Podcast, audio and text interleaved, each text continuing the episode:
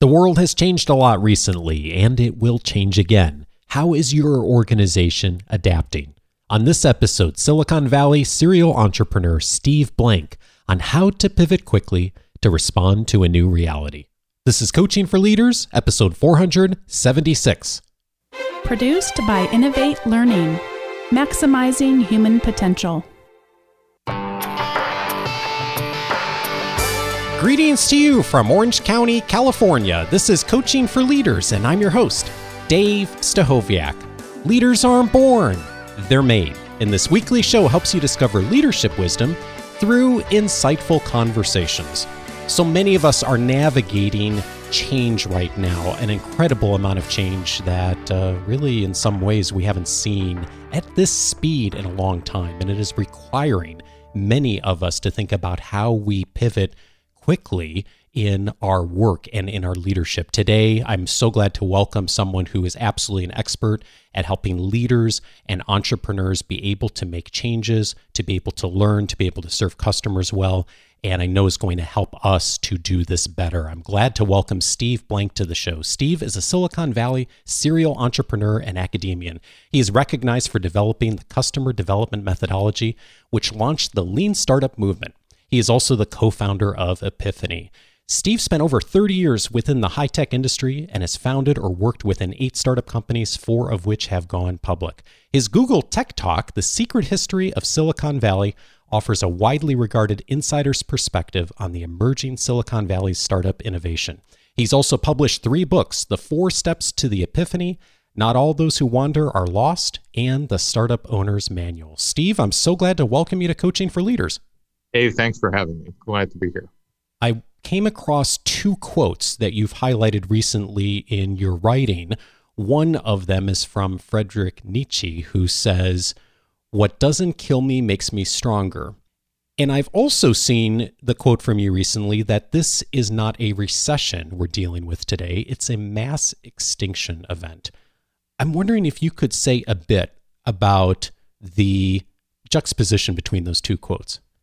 Well, you know, the first quote is simply, you know, we're going to be knocked down, but hopefully most of us will get up in the morning and our the sun will come up and our families will still be healthy and our businesses will emerge different but stronger from this event. And the question of how we do that is kind of up to us. And the other quote about mass extinction is the analogy that, you know, the dinosaurs ruled the earth for a couple hundred million years and there were these little mammal like things, maybe the size of shrews, that scurried under their feet. And one day the dominant species were gone, and the mammals emerged and they eventually became us. The analogy there is you know, traditional companies, some of them have been badly damaged or, or disappeared. And there are new niches opening up for new entrants that entrepreneurs and, and leaders ought to be thinking about about what new opportunities did this pandemic offer besides all the downsides of, of having to shelter in place. There's so much change happening right now that it is very much a moving target to make any predictions. You have such a unique vantage point as someone who advises so many organizations and and especially in the tech space. How bad is this? Well, you know, it's pretty obvious. It's it's bad for places where there was density and duration of people gathering. You know, restaurants, uh, travel, airplanes, hotels, etc you know, also bad for things that uh, required in-person visits. You know, surprisingly, didn't I didn't think about it for a while, but doctors and dentists, along with barbers and hairdressers and whatever, you would think, oh yeah, doctors they'll have a job forever. Well, those that depended on office visits, those almost went to zero. In fact, to the detriment of some people's health, they were having heart attacks and not even going to the hospital, let alone seeing a doctor. So a whole list of things have kind of gotten pretty bad. I think we've now kind of lifted some of those restrictions. But to be honest, I think it's going to permanently change some of our behavior, maybe for the good. But certainly, those changes in behavior are going to open up new opportunities for entrepreneurs and for existing companies. So many opportunities and so many challenges for many organizations right now. And when we think about pivoting and making change, one of the methodologies that's been so helpful to me, in fact, it's probably the one I rely on the most, is the lean startup movement. And your work launched the lean startup movement. And I know folks in the tech space are familiar with it.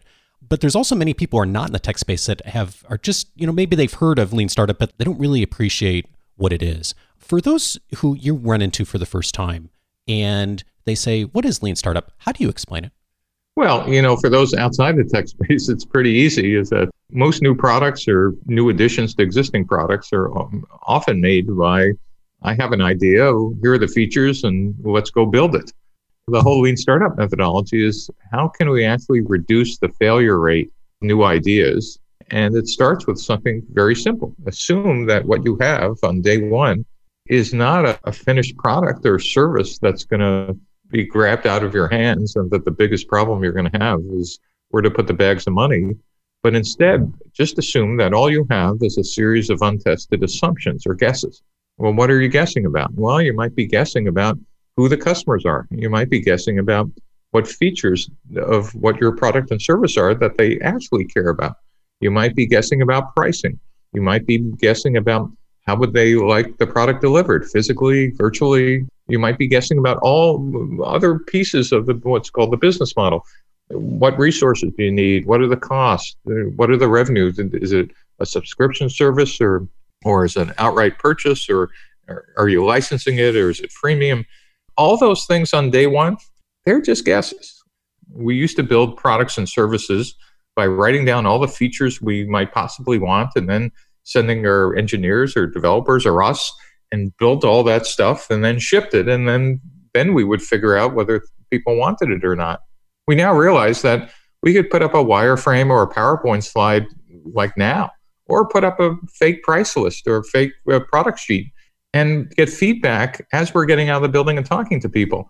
That has a special word. It's called a minimum viable product, which or minimum viable service, which is just a fancy word for as we're testing some of our assumptions, one of the key assumptions are does I want to buy or use our product or service?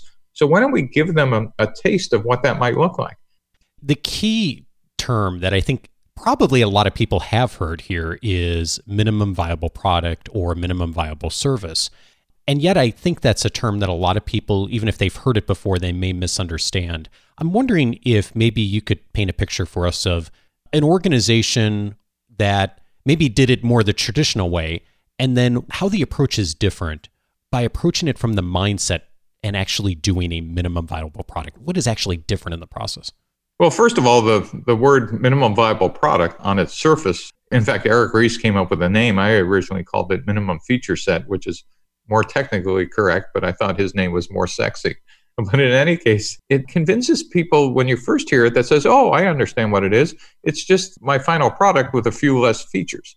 And it turns out it's not that at all. Uh, minimum viable product is whatever you need to show people to learn the most at that point in time. Uh-huh. That is, on the first day, it could just be a PowerPoint slide. You know, later on, it could be what's called a wireframe or kind of a mock up of the product.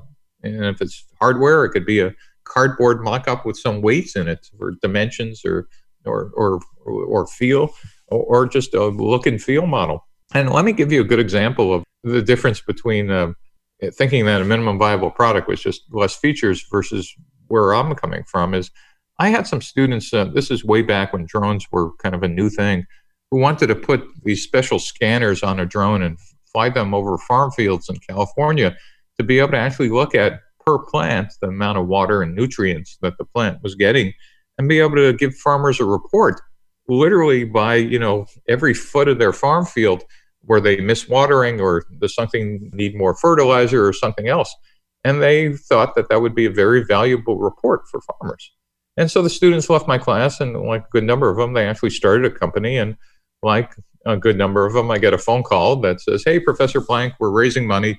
Would you like to help fund our company? Great. How much you're raising? And I don't remember then. It was maybe a million or two dollars. And you know, when I was an entrepreneur, that was your entire funding, but nowadays it's a seed round. And I said, Well, why do you need that much money? Well, Professor Blank, we took your class. We're building an MVP.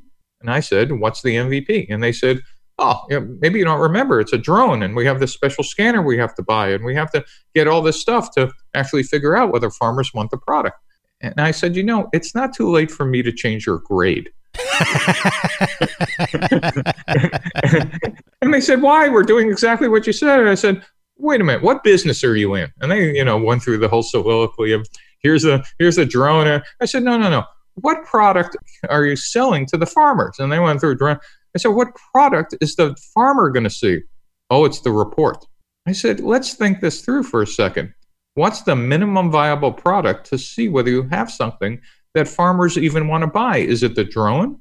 Oh, and they went, oh, it's the report. Yeah. I said, so how much is it going to cost to, to generate a report? And then they went through, well, then we'll need to rent a plane. And then I said, well, well, the farmers know when you show them a sample report, whether it's their field or, or just made up data. And they went, oh. I said, so your MVP just went from a million dollars to about 50 cents. And I tell you the story just to make the point that the MVP at first glance is, oh, they were thinking about a defeatured drone versus no, they just needed to figure out whether somebody cared about the end result. And by the way, one of the side consequences of doing it this way is they discovered when they started talking to farmers that in this case, there were lots of other things that actually flew over their farm fields. It turns out in the United States, there are 5,000 crop dusters. And when they started talking to crop dusters, so there's people who spray farm fields for uh, non organic fields for either seeding them or fertilizers or pesticides that those crop dusters would have been happy to put that scanner on their planes, make some additional ah. income. And now all of a sudden, because they weren't so fixated on we make drones rather than we deliver a solution to farmers, their business took off. It, it's fascinating. And it's again going on that assumption of, okay, we're going to start with the smallest thing. Right. You know, the key, the key word there, of course, minimum, right? The smallest thing we can that gets a conversation going with the customer potential customer, right? And then you bring that to them, you show that to them. And that I think that dives in a bit here into customer discovery of validating that. And so if we take this example of them then creating this report, the sample report, what do they actually do? What's an example of going in and actually having a conversation like that? What are what kind of questions should a leader entrepreneur be asking? And how do you approach that in such a way where you're not biasing what you think is the best way to do it versus what you really want to hear from the customer? Yeah, that's a great question. And it's one I used to get wrong myself as an entrepreneur a lot because, you know, the first instinct of someone who's passionately kind of got their head around the building a product or service is you start with the assumption. And this is almost always implicit, almost always implicit in people's heads who are building something is that you implicitly understand the problem you're solving. I'm going to say that again.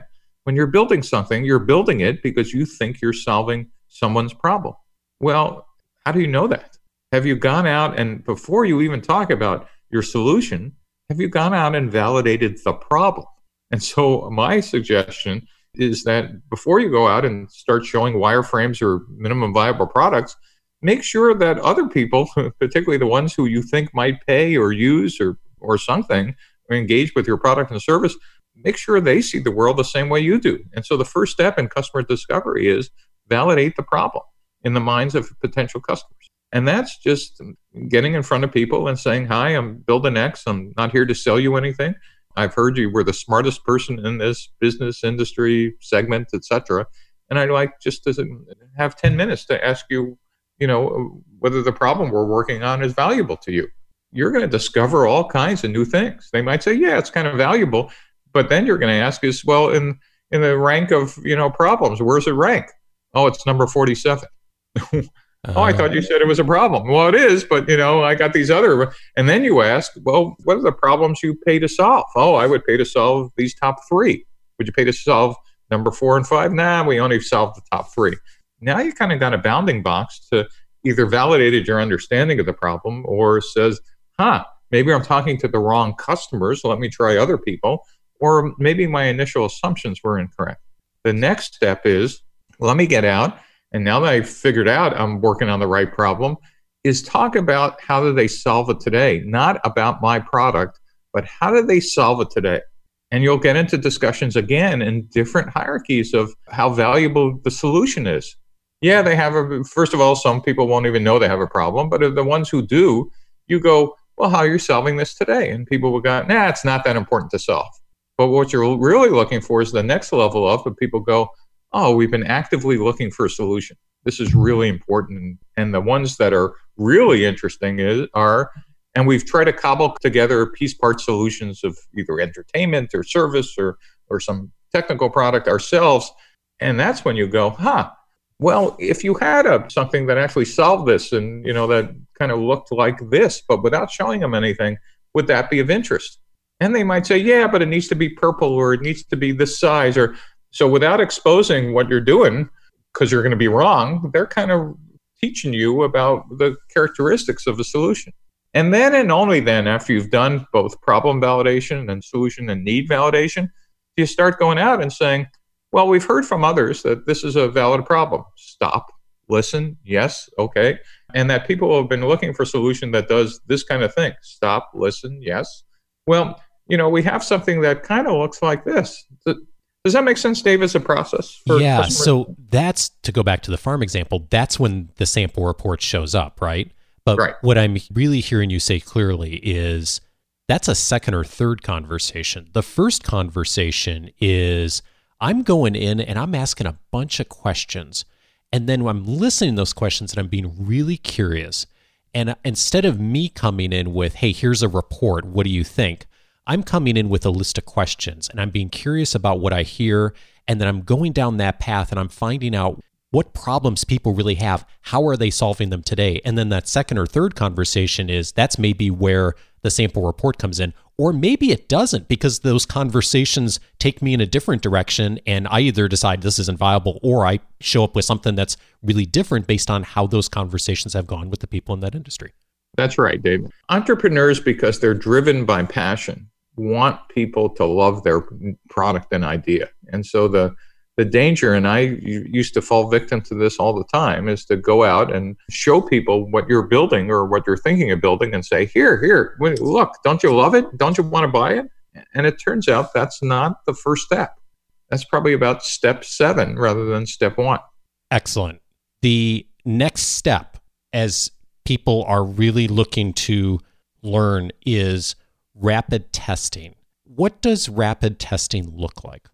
Well, one of the things that is radically different now is that you could separate out shipping a minimum viable product versus shipping a completely finished fancy product with all the cute packaging and the owner's manual and all that other stuff because the goal is not to perfect your new product or service. It's to get it in the hands of customers as soon as possible so you could test product market fit.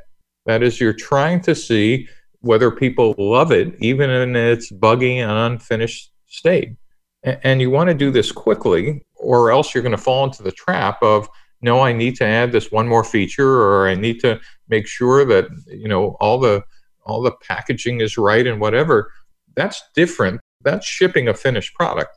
Shipping multiple MVPs allows you to get rapidly, allows you to learn rapidly of what the finished product should look like and, and I think that distinction is incredibly hard and extremely hard in large companies that are just only have like a, a one and a zero view of the world that says either we have you know nothing or we're now have first customer ship and stuff is coming off the, the production line. This intermediate step of being able to to get in people's hands minimum viable products kind of is hard for traditional product managers or organizations to understand we're not putting our brand on something that we say is done. We're putting things in the hands of people who have agreed uh, that, yeah, I'd like to try something early on. And yeah, you might even be charging for it, or you might be giving it away for free. I tend to make people uh, pay for it because then you'll get real feedback of, you know, no, it's not finished or whatever. And you could control how many people have access to your MVPs. But the idea is rapid testing, lots of MVPs, and they incrementally will get better as you get more and more feedback. So if we go back to that report example again with the farmers, the testing would be I'm thinking it's not the hardware that goes on the plane or the drone or whatever, it's the assuming the validation and the the customer discovery has worked and it turns out a report is valuable. It's starting to do some feedback and testing of what does that final product look like that the customer is going to get? What does that report look like? What's better? What's worse? What's useful? If people pay for it, you know, what are they frustrated by that they're not hearing? Is it that kind of a sure? And, and it also ends up you'll discover adjacent needs and maybe different follow-on products. For example, They also discovered that the frequency of these reports depended on the crop. Some crops, it was fine to have the report once a month. Some places needed every couple of days. And then what should they do about water and fertilizer? Was there something specific that needed to happen? How much water? How much fertilizer? That was a different report. And then later on, as the drones got better, there was an opportunity to say, well, could you drop fertilizer on specific sections of my field rather than me having to reconfigure some plumbing on, in the field or get a tractor out or something else? So it it opens up all kinds of opportunities to learn more about are there other things that people would buy? Were we not focused on the on the one thing that had value? And it turned out their business ended up to be much more interesting than we're building drones with a scanner on it. Yeah, it's fascinating the technology that, that that's even possible. The rapid testing, how many iterations does that go? And when do you know you're getting to the point of what you call refining your offering? I have this phrase that says uh, when they grab you by the collar and say you can't leave their office, you've gotten validation. Or, and, and I'm not being facetious. I mean, it's it's when, when you get enough positive responses. And to me, just to be clear, the mistake I used to make is uh, is people would say, "Hey, this is great. Why don't you come back when it's finished? Happy to talk to you then." Thinking I got a positive response, rather than realizing I had just been thrown out of their office. positive ah. responses, right? So, oh yeah, because remember again, if you're an entrepreneur, any like nice words are what you need because you haven't been getting any. So you tend to fall into the trap of, oh, they're a, a customer. No, they're barely a prospect. The only person who's a customer uh, early on is someone who says, yeah, I get it's not finished, but this is so important or so exciting or so whatever, whether it's entertainment or solves a problem, you know, I'll pay for it now. And for me, the only type of validation that's useful is I'll pay for it. If you're not going to pay for it, then thanks. Uh, let me get back to you when I work through my stack of people who do want to pay for it. And if I can't find anybody who wants to pay for it, then I really haven't found product market fit yet.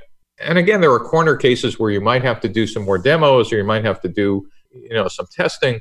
But to me, ultimate validation is either payment or use as early as possible. And um, you know, getting this fast feedback, particularly from people who paid for it, will improve, help you improve what's working and tweak what isn't. And so, because you have engaged early um, customers on MVPs, they will give you the most immediate and valid feedback you could get. I think about what we've just described in this conversation of this entrepreneur going through that process, and I compare that to someone who might have an idea to do something like this and set up a drone in a lab somewhere and build the product, never talk to the customer, and then show up on the doorstep of a farmer with a drone and having spent, like you said at the beginning, millions of dollars invested in that a year or however long. And the difference between those two processes is unbelievable. And yet, a lot of organizations still focus on the how do we get everyone in a room, not talk to any of our customers really, spend it six months to a year of developing a new idea. And then, you know, they have really mixed and poor results a lot of times when they come out the door. Right. And what's unfortunate, and I'm saying that smiling, is sometimes they get lucky and people say, see, you don't need any of this process stuff. You could just kind of sit and, and, and compute all the possibilities. Though I kind of remind people, you know, while you might be the smartest person in the building or in your conference room, it's really hard to imagine you could be smarter than the collective intelligence of potential customers. And so that's what the process tries to capture is how do we capture all the feedback we would have gotten? So imagine, take your example, you built it in the lab, you show up after a year, you will be getting feedback, but the cost of, of changing now is orders of magnitude more expensive than if you would have got those, that feedback, though painful to hear in the first couple weeks. It's not that you won't get the feedback, it's just that the cost, you know, you'll fire your first VP of sales, that engineering will complain. We invested all this money in features one, one through nine, and they only care about feature 11 and 14. And, you know, all that stuff has gone wasted. That's what this eliminates. Yeah, it, it's, it's a much more efficient process with one caveat, though. Everything we described works in existing markets, which is a fancy word for saying customers already exist. They understand the market, they know what you're building. But how do you do this when you're creating something that just never existed before? That is, you can't ask people about what feature do they want. They don't even know the concept of this new service offering. Yeah. And that still requires customer discovery and validation. But instead of you asking people, do you want this 10% faster when they have no kind of baseline? It requires you to do something a little more sophisticated, and that is to understand the day in the life of the customer now and what's it going to be like in the future when your product or service is there. What's going to change? Is there anything else that needs to change for them to be able to use it? Is it like they need to be comfortable with technology that doesn't exist yet, or they need, or their behaviors need to change, etc. Why I mention that is that this pandemic has created an opportunity for products or services that would have taken years or decades for people to imagine. We've all been forced now to go online and not have to imagine what a virtual world looks like. We've been living it. We're using Zoom for education and medicine and, and business and you know, if somebody would have said is, well, let's imagine a billion people who have used online stuff, people would have laughed and said, well, that's never going to happen. And so this kind of has created an opportunity for new business models, not just modifications of existing ones. Does that make sense? It does. I'm thinking about what you said earlier your past students coming to you and asking your advice or asking your validation of what they're doing. And you must have a lot of those conversations because of your work and your wisdom in this area. I'm so curious for the leader for the organization that's never really thought this way, has never really thought about handling things through the lean startup or doing using a minimum viable product, and who is then able to shift and actually do it and actually go through. Maybe they don't execute it perfectly, but they actually do make a shift and they start to do this. What's one thing you'd invite people to do as a starting point that would actually get them down the path of thinking differently and being much more customer focused? I would tell them number one, don't adopt a religion without running it as an MVP. That is, if you're running an organization with multiple projects, why don't you just pick one and allow that team to go off and actually talk to customers while the other teams go through the traditional product management, product launch process? I think you'll probably see a quantitative and qualitative difference in, in the results. That is either in you know less waste in, in, in people or money and more importantly, better results in sales and profits. Once you do that, I think I think having some evidence that you've just run an A/B test will convince you and leadership above you that perhaps this is a process we ought to go through. The one thing I I and my students ran into early when we developed this methodology was the wrong way to do this was to evangelize the methodology itself no one wants to hear people drone on about the theory of getting out of the. I mean, show me the results. And if I'm in, I'm a business leader. I want to know why this is because it's different. Why is this better? What's it giving me that the traditional model we've been doing for 100 years in building companies is not the most efficient way? Show me something better and show me the results. Does that make sense? It does. Pick one place to start, get some data, yep. find out what happens, and then you know you go from there. I love it. Steve, this has been so helpful. We're going to direct folks to your blog at steveblank.com. You are doing tons of writing right now. You do, of course, always, but especially now on helping leaders, entrepreneurs to navigate this time. So we're going to get that all in this week's weekly leadership guide, along with some of the key articles that Steve has written in the last few weeks that'll help folks uh, who are making transitions right now and doing pivots. Steve, before I let you go, one of the things I love to ask experts who come on the show is about just your learning your own thinking, your own uh, process of getting feedback and learning from the folks you teach and work with. In the last year or two, as you have been working with folks, as you've continued to do your thinking and your writing, what have you changed your mind on? Well, uh, I think the biggest one is this uh, notion of being able to do fairly adequate customer discovery via uh, video conferencing, whether it's Zoom or anything else. My whole thing was you need to get out of the building. And when I said it, I meant uh, physically. And there's still huge value in being able to see what's on people's desk or hanging around their office or what kind of coffee cups they have with whose logo and you know are they in a strip mall or the 47th floor with a great view.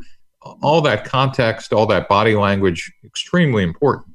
But it doesn't mean that the first meeting for discovery can't occur via video conferencing. In fact i'm now coming to the conclusion that's probably a waste of time to have the first meeting in person if it's more than a 15 minute drive. Now that we've all become acclimatized to Zoom and, and the other video tools, I would probably say you could be much more efficient for the first meetings by doing customer discovery online. Uh, that's a again not a major shift, but uh, I think I've run them, and my students have run a ma- major A/B test, not by choice, and, and found that the the data has come back kind of interesting. You could do a lot more of those first meetings just by sitting in your in your building or conference room. Steve Blank, thank you so much for your wisdom. I'm grateful for it. And let's get more folks thinking this lean startup methodology. I'm really uh, excited for folks in our audience to dive in on this. Thanks for having me, Dave.